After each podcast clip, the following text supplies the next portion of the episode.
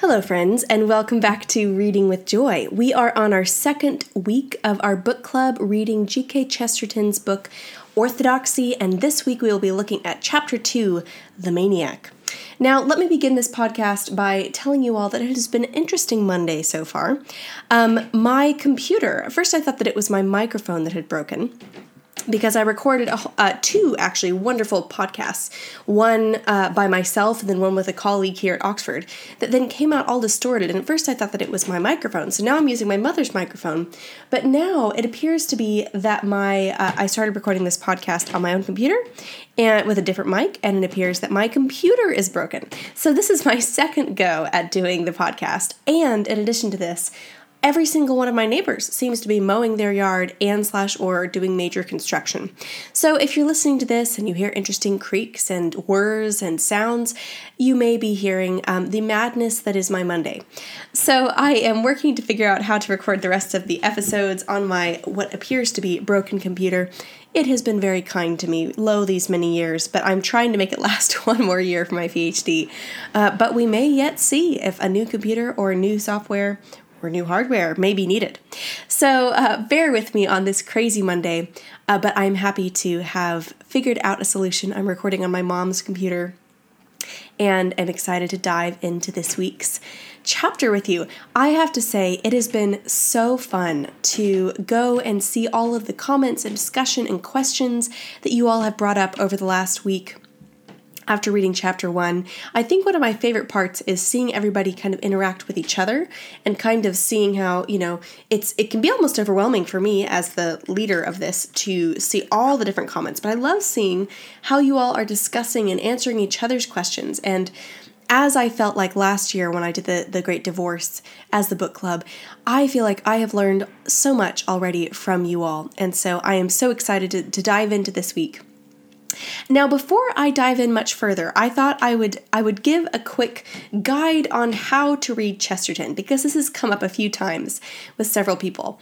And um, this has come up because I've had some readers express either that they were um, that they were concerned they weren't getting what he was trying to say, or they found his tone a little bit confusing or off-putting. And I wanted to therefore kind of give you a little way into Chesterton because I actually, I think I started Orthodoxy twice. Um, and didn't finish it. And then when I read it the third time, I just enjoyed it so much. And I thought, what changed between the first time and the third time that made me enjoy it so much? And and kind of get it in a way that I hadn't gotten it the first two times. And for me, it was really the fact that I had just kind of given in to Chesterton as a writer. I think that uh, Chesterton doesn't write in a straightforward way. So if you're if you are thinking, wow, this seems all very roundabout, you are totally right.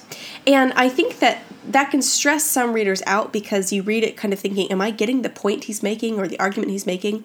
And the point is is that Chesterton is not making a step-by-step analytical argument. He's leading you on the journey. He's showing you through the intuitions and the things he's noticed. And what I found is that if you kind of give yourself in to the roller coaster of his moods and his observations. You'll both enjoy the book more, but you'll also understand it more. So I would say just kind of give in to the madness that is Chesterton. Don't worry about, am I understanding every sentence or argument? Um, it's not meant to be understood that way. Part of the whole point of what he's doing is trying to get at those fundamental kind of intuitions we have underneath but can't quite express in words. So if it sometimes feels like a rabbit trail, that's because he's kind of exploring all those rabbit traily intuitions that we don't quite get. But the thing that I love about Chesterton, and this is what happens if you kind of submit to his way of writing, is that you will often find yourself at the end of a chapter where you think he's been following five disparate threads, um, and it will all resolve in this kind of surprising and beautiful way. And so I would say give into the madness that is Chesterton. Don't worry too much about if you're totally understanding, uh, because part of what Chesterton does is not just try to get across an argument, but to take you on a journey and to help you discover truth, not just realize it. Also, I just have to pause and say, I don't know if you all can hear this, but the neighbor upstairs, it sounds like they're doing laps on the ceiling, going back and forth. And the church bell is going, and my neighbor is um, is mowing their, their lawn. So this is just a lot is happening in my circle of the world. So that's my first little um, my intuition into Chesterton. And I think the other thing that I would say, and I said this to another reader uh, is that uh, Chesterton's not just trying to be clever. Part of the reason that he does it in this roundabout way is because he's trying to get at a roundabout truth, if that makes sense. So I had this quote, which I, I shared with someone else, um, about uh, about why maybe he chooses this way of writing uh, as opposed to others. And it's this wonderful quote that I really enjoy by uh, a writer called Martha Nussbaum. And she says, Style itself makes its claims, expresses its own sense of what matters. Literary form is not separable from philosophical content, but is itself a part of the content. And I think that what Chesterton wants to communicate is the story of how he came to his belief, and that is more like an untangling of many threads than the tracing out of a clear path. Um, and so often what seem like rabbit trails end up being more resolved than you think they will be. And this was actually really helpfully articulated by one of you um, in your comments on uh, the Facebook page. Erin Romano commented on the Facebook post um, where there was some discussion, and she said, I'm a very visual thinker, and when I thought of making sense versus sense making, for some reason, lines showed up in my head. When making sense, you're traveling along an already established line and trying to keep it straight as you go to maintain what is recognizable and common. Like in conversation, making sure the hearer is following the direction of your thoughts, whereas sense making is more of an untangling, bringing order to something that was scrambled, beginning with a sense of direction, but having to make order of it. Does that make sense? And yes, Erin, I think it does make sense, and it helps us know what it is that Chesterton is trying to do. Um, and and that what he's doing is not mere cleverness or not mere kind of sophistry, but he is trying to do something, but it's different than what we're used to because we're kind of used to someone who makes a clear, straightforward, step by step argument. Um, but he's not not doing that because he can't, because he's a very clever writer who can do that. He's doing that because he's trying to get at more fundamental things. So I hope that clears it up a little bit. Also, my neighbors are now hammering. This is so, so fascinating. Anyway, okay, so I thought with that we would go ahead and dive into this week's um, this week's chapter. So what I'm going to try to do is kind of just summarize uh, what happens in the chapter and helpfully clarify if you had any questions or kind of what it is that he's generally arguing, trying to get at, and then I'll give you leave you with three um, things I kind of took away from the chapter.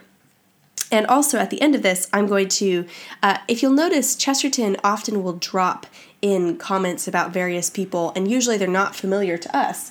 And um, and so I thought it would be nice to kind of create a catalog of who these people were. And the reason he does that is because Chesterton was a journalist. That was what he was famous for during his time. And so when he references people, uh, he's not being snobbish or trying to, you know, be really intellectual. He's referencing people who were popular at the time and who would have been his colleagues and his fellow writers. So I will, at the end of all this, give you a little summary of who those people were. So in this chapter, um, we get yet again, uh, Chesterton describes someone provoking him to write a book. Um, and we get kind of where he wants to begin this whole conversation. And what he says is that uh, both the old, um, both the old ancients with their philosophies, and also the new scientists, he says they all have this inclination to begin with a fact um, with a foundational kind of first principle. And the first principle that he wants to begin with is sin. So he writes this They began, the ancient masters of philosophy, with the fact of sin, a fact as practical as potatoes. Whether or no man could be washed in miraculous waters, there was no doubt at any rate that he wanted washing. So, if we're thinking about how Chesterton came to Christianity, he's beginning with this sense of things he can observe about the world um, intuitions and things he see that seem to be true that he sought an answer for or sought a satisfaction for. And this is kind of the beginning principle for him. He says that all of us have this inclination that there is something wrong with the world and something wrong with us. And this is kind of where he feels that we can begin. But this has been complicated because we live in a modern world in which the language of sin, um, and even to some extent of morality, is kind of been um, it's been made ambiguous. People no longer speak the language. It seems outdated. It seems like something we would kind of rather not think about. And um, the way he describes kind of this this fundamental inclination to believe there's something like sin or there's something wrong with the world is in this way.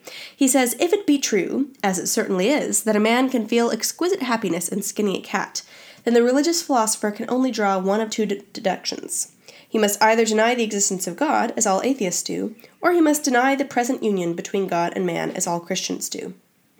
The new theologians seem to think it a highly rationalistic sol- solution to deny the cat. So basically, what Chesterton is saying is that all of us, when we encounter the world, we encounter a certain level of brutality, both in the natural world but also in, in human beings. This ability to do bad things, um, things which we feel intuitively are morally repugnant.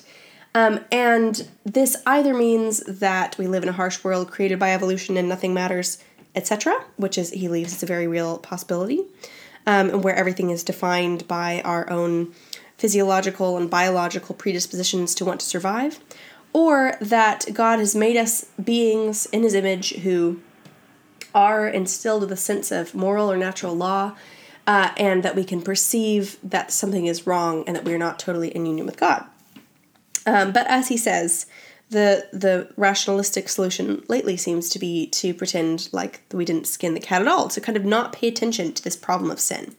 And so his way of, of resolving this is to say, okay, we may not understand sin um, as a concept anymore. But what we do understand is the idea of madness. He says, though moderns deny the existence of sin, I do not think that they have yet deni- denied the existence of a lunatic asylum. We all agree that there is still the collapse of the intellect as unmistakable as the falling of a house. Men may deny hell, but not as yet Hanwell. And Hanwell was, in his time, a very famous mental asylum in London. So then he goes on to explore um, this idea of madness, um, kind of as a way into understanding how we might think about the brokenness of of uh, of mankind more generally. And I think it's interesting because at first it seems like these things aren't entirely connected. You could say that it seems like he's doing kind of two things. One is he's trying to begin with a first principle of the world is broken, uh, we're not at one with God. Uh, and then on the other hand, it seems like he's trying to uh, define what it is to be mad. And we might say, well, why do these two things interact? But I think as we'll pick it out, you'll begin to see that what he defines as madness is a mind turned in on itself that thinks it could control and understand everything. Um, and that this is both um, makes up the foundations for what we think of as madness or as as illness of the mind, as unhealth, but that this is also fundamentally what it is to be sinful, to have this kind of lack of wholeness in human nature more generally. Now the dog outside is barking, um, never ending distractions this morning, drawing me out of my faultless circle of logic that might make me mad, so that's probably a good thing, according to Chesterton. I digress. Um, so then he launches into this rather surprising defense of poets and of poetry. Uh, and this could seem like one of those moments where you're like, Chesterton, have you forgotten what you were talking about? But no, it all ties in. So he launches into this whole thing about how um, poets are more likely to be sane than scientists. And I'm not entirely sure that this is a valid claim to make. Uh, we would need to see some studies on that, Chesterton. But the point that he's making is actually a very sound psychological um, phenomenon, which we can see in action, which is that madness, however we might describe it, or in, in more modern terms, we might say um, mental illness or, or not a lack of mental wholeness, does not usually come from an overabundance of imagination, empathy, and affect. It comes from a lack of those things and an overcompensation of reason. And Chesterton attributes this to the idea that logic and reason kind of makes us think that we could contain define, and um, understand everything. Uh, and this kind of exhausts us. Whereas poetry allows itself to say, poets are contingent, they are afloat, they are a part of the great mystery of the world. So he, he writes this, which I think is lovely Poetry is sane because it floats easily in an infinite sea. Reason seeks to cross the infinite sea and to make it finite. The result is mental exhaustion, like the physical exhaustion of Mr. Holbein. To accept everything is an exercise, to understand everything is a strain. The poet only desires exaltation and expansion, a world to stretch himself in. The poet only asks to get his head into the heavens. It is the logician who seeks to get the heavens into his head, and it is his head that splits. And so, what um, he begins to say is that reason, pure reason, that accepts itself, that thinks it can understand and define everything, has its own kind of faultless logic. But it's actually that faultless logic that is the foundation for madness or for lack of health. And as an example of this, he describes um, kind of three different madmen one who thinks he's the king of England, uh, one who thinks everyone's stalking him, and one who thinks that he is is the Christ. And his point that he says is that all of these all of these positions, as irrational as they seem on the outside, uh, can be argued perfectly in a little circle. Um, they have their own kind of internal logic. And um, if you if you say to someone who thinks that everyone's stalking them, you know, if you say to someone who is, oh, what's the word when you are um, paranoid? If you say to someone who's paranoid, no, everyone isn't stalking you. Um, because they have their own kind of internal logic, you can't get out of that. Um, they what every bit of evidence shows them, uh, even if the evidence is, is false, every bit of evidence could be explained according to their own logical explanation, according to the truth of their understanding, even though it's false. And because of that, his whole point in this is that madness involves this kind of circular reasoning that you can't get people out of, and that actually to to have health, we have to have an ability to know the restraints of reason. Um, that reason cannot go beyond itself. And it's interesting. I think about this um, in the context of some psychological research that people have actually done. I remember when I read um, the book the Righteous Mind by Jonathan Haidt. It's a really interesting read, and it's created great conversations for me um, with friends of many different kind of backgrounds.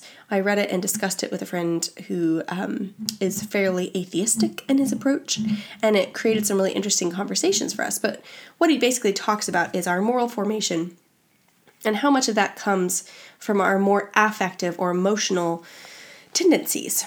And he said that when you see um, sociopaths or psychopaths, their problem is not that they're not uh, they're too emotional, that they're out of control, they're too imaginative. The problem, and this is coming from a clinical psychologist, is that they lack empathy, they lack imagination, they're over focused on the hyper individualized details and rational bits of life. They lack the ability to imagine, to feel, to empathize. And so it's being caught in that kind of overly um, circular, rationalistic individualistic mind that actually creates the unhealth in their psychological realities. Anyway, I just thought that was an interesting little anecdote to know that that is corroborated by science. That um, mental illness usually comes not from a from a an abundance of empathy, but from a lack of it. Um, so maybe Chesterton is not just getting off on his own uh, thoughts about poets. Anyway, so his point is that when you come to deal with this kind of madness, this kind of turned inward um, the the the eternal circle that is very small, as he puts it. He says, um, "A a bullet may be as complete and infinite as the universe, but it is not the universe." Which is basically the idea that the madman can get caught in his tiny circle that encompasses everything. He says the way to fix this is is basically to introduce some sense of the outside world, the lack of complete control. He writes, If you or I were dealing with a mind that was growing morbid, we should be chiefly concerned not so much to give it arguments as to give it air. To convince it that there was something cleaner and cooler outside the suffocation of a single argument. So then he goes on and he looks at the three madmen, and this is the last example of the madman who thinks he's the Christ. He says, In the third case of the madman who called himself Christ, if we said what what we felt, we should say, So you are the creator and redeemer of the world. But what a small world it is! What a little heaven you must inhabit, with angels no bigger than butterflies. How sad it must be to be God, and an inadequate God. Is there really no life fuller and no mo- love more marvelous than yours? And is it really in your small and painful pity that all flesh must put its faith? How much happier you would be, how much more of you there would be, if the hammer of a higher God could smash your cosmos, scattering stars like spangles, and leave you in the open, free like other men to look up as well as down. I just love this passage because it shows that health, whether that is mental health or also our ability to think, uh, involves this openness to something beyond and outside of the self.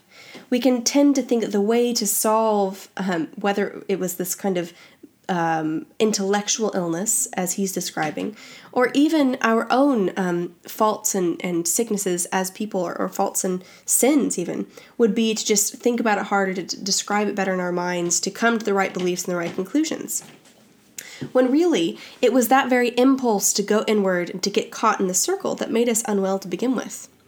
And I think this has had very practical implications in my own life and my own struggles with anxiety. I think many of you may know this, but um, mental health issues run deeply in my family, particularly OCD. And one of the um, I mean, one of the letters of OCD is obsessive compulsive disorder, which is that you obsess of things over and over and over again. And I have never been diagnosed with OCD, but I have had kind of anxiety issues, um, and I have tendencies of that, and probably would be diagnosed if you put me in longer. Um, but I remember that when I did a bit of counseling, one of the most helpful things to me was that I remember saying to my counselor that I was doing pretty well handling my fears. Um, because I would think of the fear, I would then think about why that fear was irrational, I would talk myself down, I would be fine, I would get over the fear. But the whole exercise of going in that circle of being like, here's a fear. Nope, you don't really need to be afraid of that fear. See, these are the reasons why. You'll be fine. That was so exhausting to do that over and over again.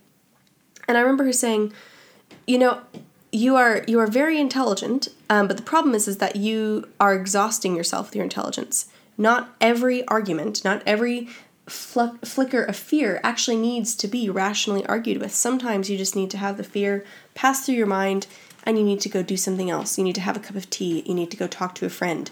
You need to not even give it the time of day.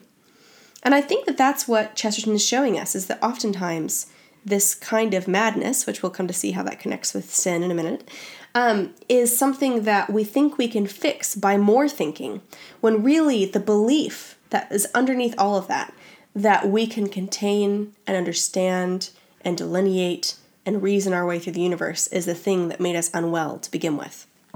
And I love how he defines this. He says, In these cases, it is not enough that the unman- unhappy man should desire truth, he must desire health.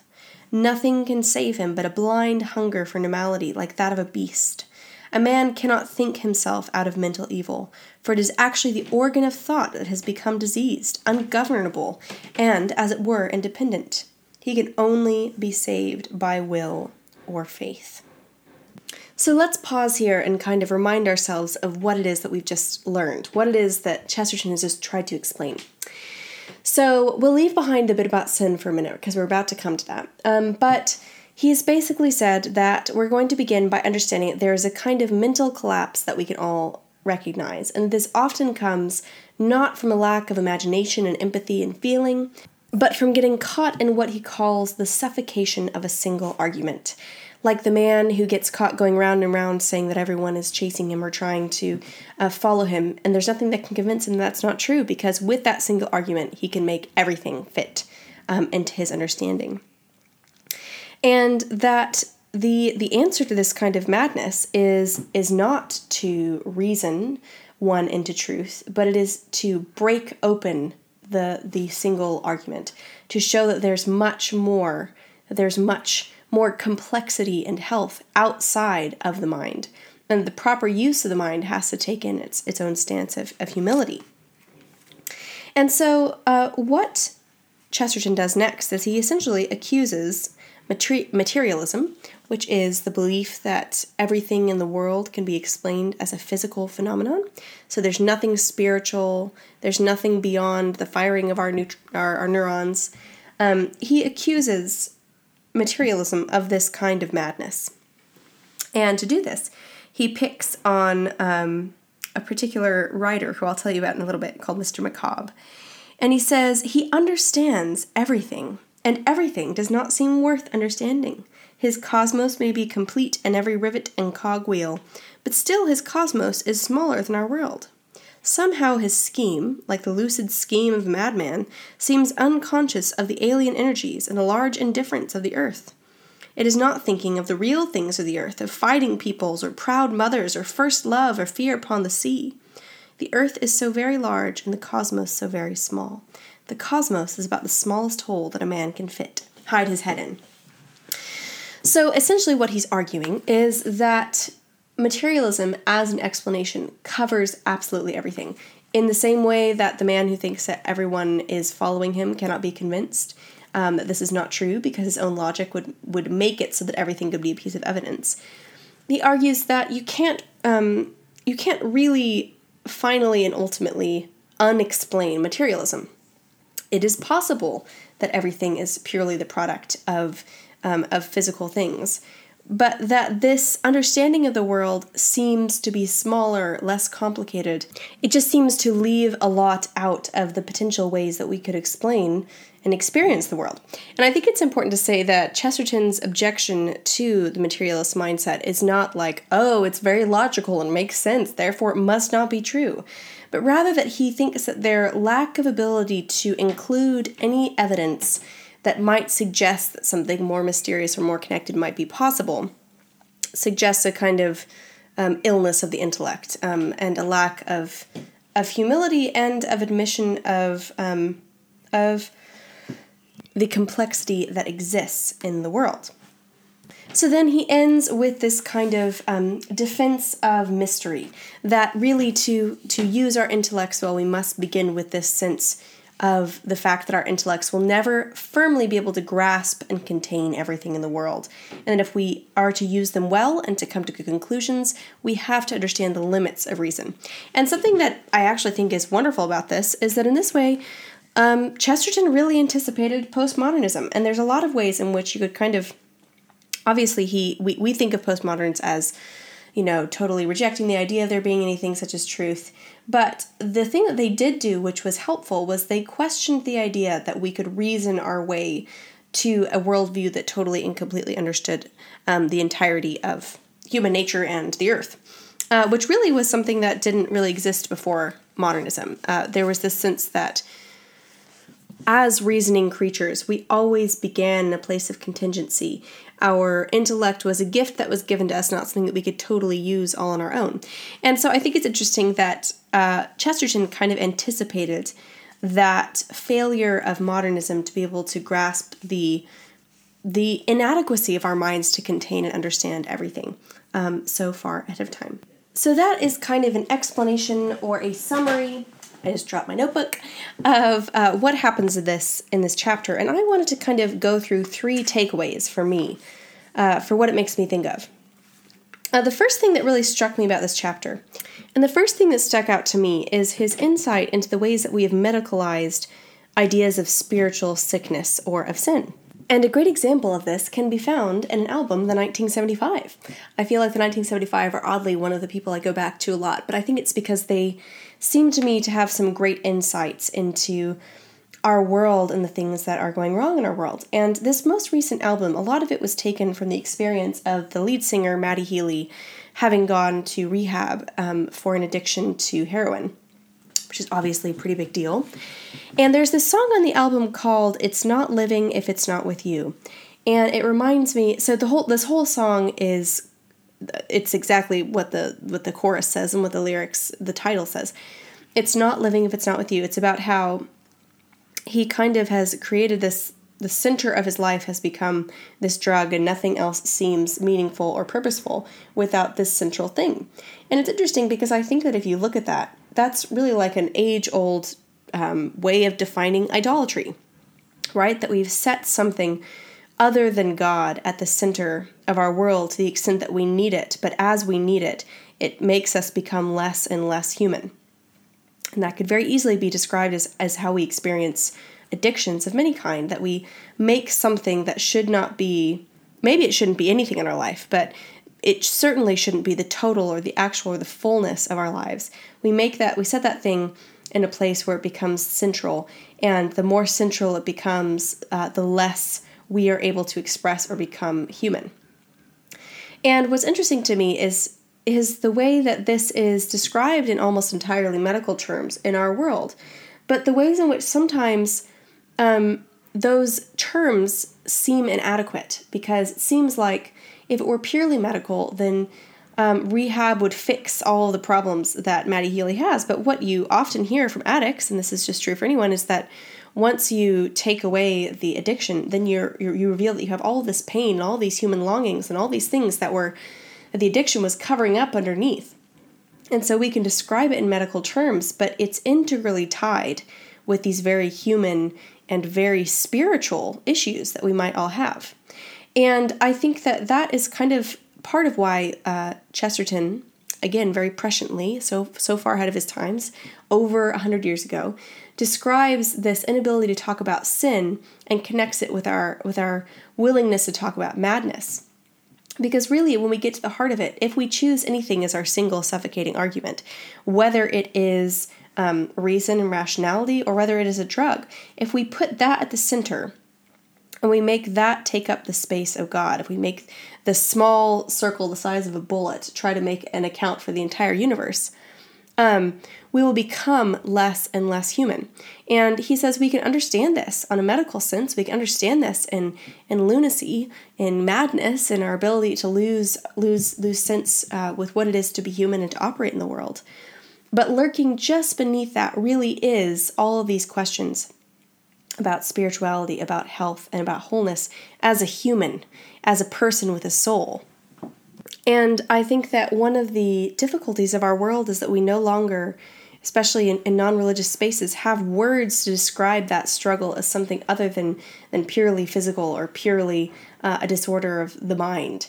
And of course, I'm not saying that to deny the reality of mental illness because that is something that runs in my family, and I'm very thankful for psychologists and for help in that area. But I do think that to purely describe these states as as only a, a battle against um, imbalanced hormones or issues in our brains kind of almost dishonors the feeling that we have that there is actually something fundamentally wrong with the world.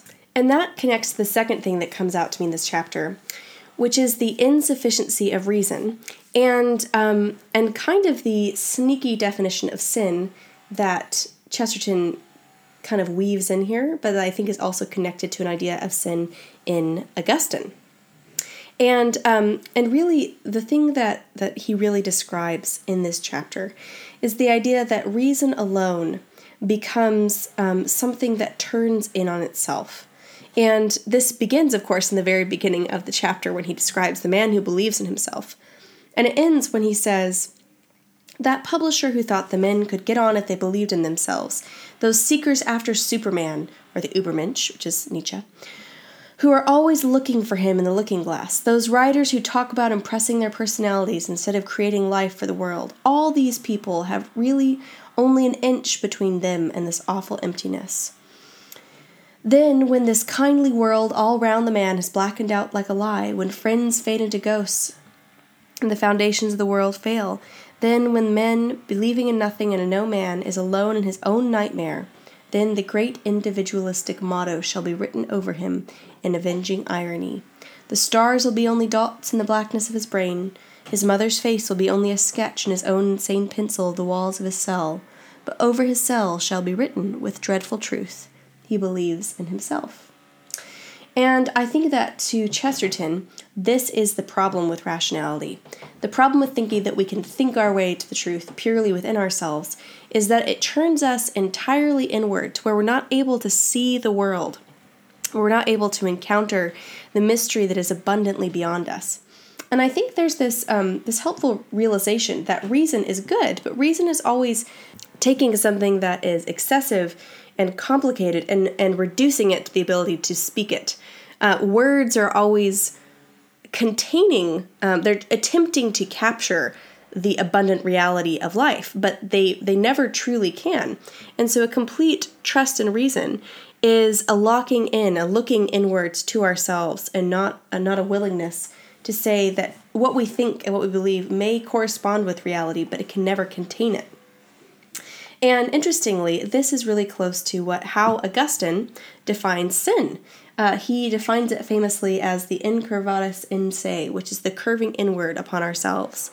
And um, I think that when when Chesterton describes the mind that is given into pure reason as kind of being imprisoned in its own cell, not able to experience the beauty of the world outside, he describes the scientist who's trying to get the heavens into his head rather than the poet who enjoys the heavens.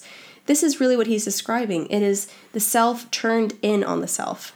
And that creates not only madness, which we have we have thoroughly seen, but also sin, an inability to be at one and connecting with others and with God.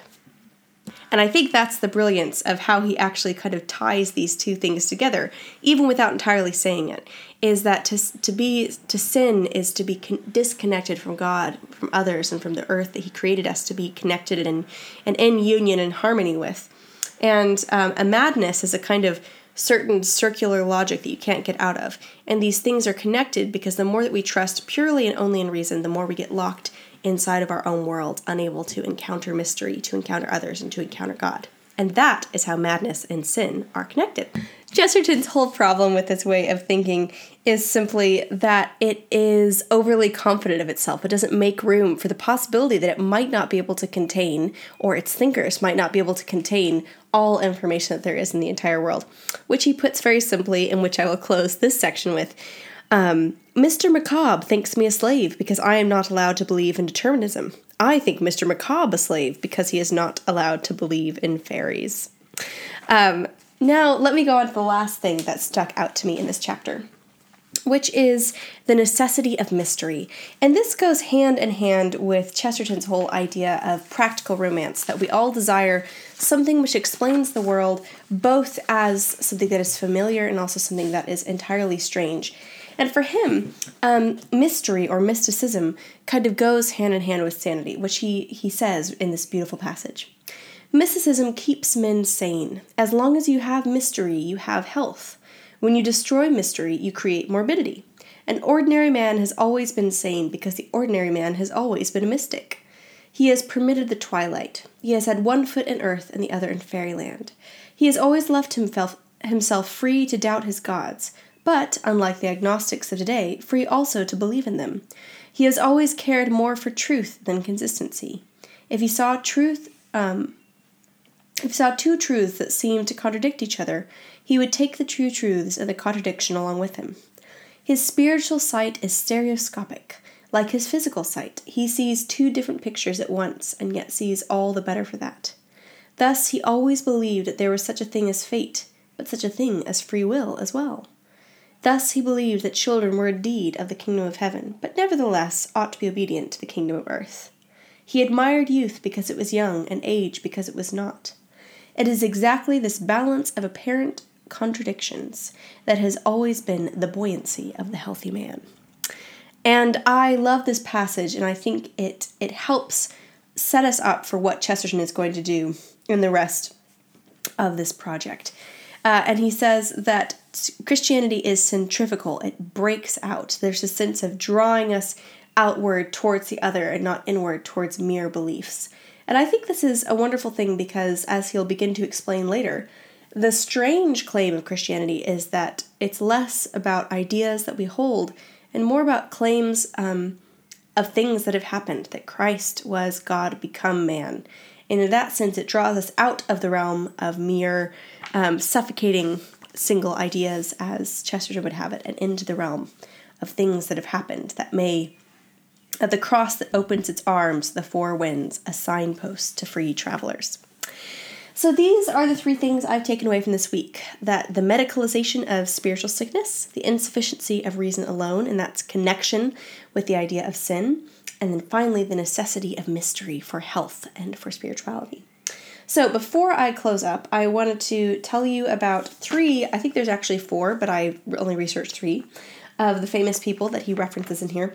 It's important to remember that um, he is he's totally name dropping. So Chesterton was a famous journalist. So when he when he drops these names, uh, it's because most of his disagreements were kind of public. He was the Ross Douthat or the Elizabeth Bruenig, or um, I'm trying to think of, I'm not very good with columnists, but he was the columnist of his age that everybody would know and everyone would know who he disagreed with. So a lot of these people are people he had public disagreements with, and I think it's interesting that we all know him, but very few of us know them. So I thought um, I would make a practice and a habit of telling you who these people were.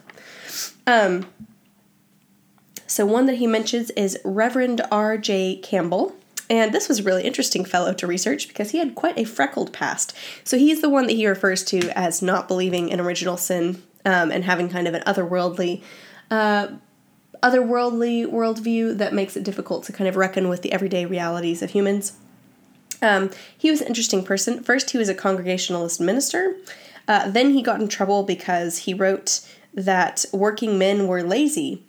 Um, what to say? Un untithingly improvident, immoral, foul mouthed, and untruthful, which of course uh, Chesterton would not have done well with, um, as coming from his own conviction. So he got in trouble for that for a while, but then, um, perhaps to repent for this opinion, he then became prominent in socialist circles, and then uh, came to proclaim that the Catholic view of Jesus was the correct one rather than the liberal Protestant view of Jesus. I'm not totally sure what this meant for him. There must have been some kind of discussion of this at the time. It must have had to do with historical Jesus. Anyway, so he went from Congregationalist to um, really looking down working class, then becoming prominent in socialist circles, then almost becoming Catholic, then a few months later, um, becoming uh, a part of the Baha'i faith and traveling around America preaching that. I think that would have been around the time that Chesterton was picking on him.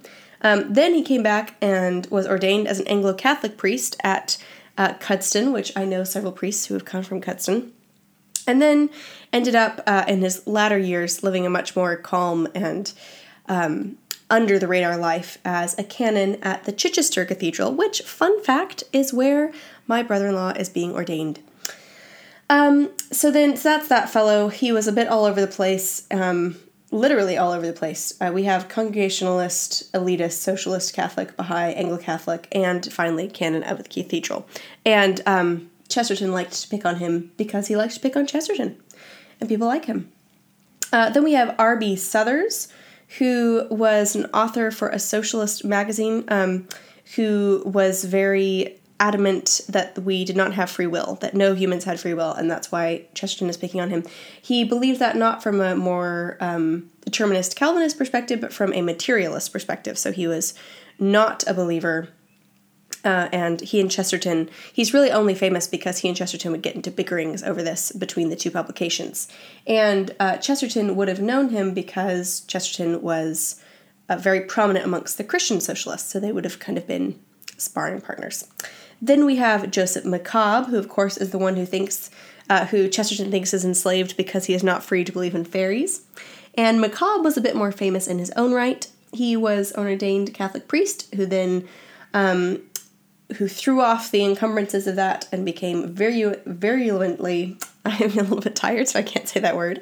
Uh, very, very. Mom, are you in this room? How do you say very? Vehemently. Vehemently. No, that was a different word. I I wanted to. vir, virulent. Anyway, he became very anti-Catholic and anti. Um, virulent. Virulent. He became very anti-religious and anti-Catholic, um, and went around decrying all forms of religion, uh, and was also vehemently um, anti the idea that uh, was very pro determinism. And a fun fact about him is that he publicly debated Sir Arthur Conan Doyle, who is, of course, the author of Sherlock Holmes, because Sir Arthur Conan Doyle was a spiritualist, so he was a bit on the skids. Uh, he was in no way an orthodox believer, but Arthur Conan Doyle, like, firmly believed in fairies. And, um, and McCabe did not. So they publicly debated that in the 20s. And I just think that's very amusing that two of uh, the public intellectuals who would who would outlast him in fame both picked on him for not believing in fairies, which I find very amusing. So those are a few of the people that Chesterton references in this particular chapter. And um, and I thought that I would I would say that one of the things that I enjoy most about reading Chesterton are these funny little quippy things he says. And so I've read you some of my favorite quotes, including the bit about McCabe not being free to believe in fairies. Um, but I would love to know in the comments when you all discuss this on Facebook, Twitter, Instagram, what were some of your favorite lines? What were the things that made you laugh or that stopped you in your tracks? Uh, that would be a delight for me to hear, and I can't wait to see it. So that concludes this week's episode. I hope that it helped clarify a little bit and that you learned and grew. I would love to hear your thoughts. Uh, so please, I'm going to post this on Tuesday, and then on Wednesday, I will post discussion posts on Twitter, Instagram, and Facebook. And you can also post things about this on social media with the hashtag Reading with Joy. Uh, and I will, I kind of check that every once in a while, so I like to go through and like and comment on things. Um, but go on Wednesday and uh, tell me what you thought of the chapter what things stuck out to you, and get into conversation with other friends uh, as well and answer questions, ask questions, tell me what annoyed you, what you enjoyed, uh, what struck you, and what you found to be enlightening. So, thank you all for listening, and I will see you all next week. Make sure to read chapter three by Tuesday, which is The Suicide of Thought. These all have very dramatic titles. Uh, much love, and I'll talk to you all soon.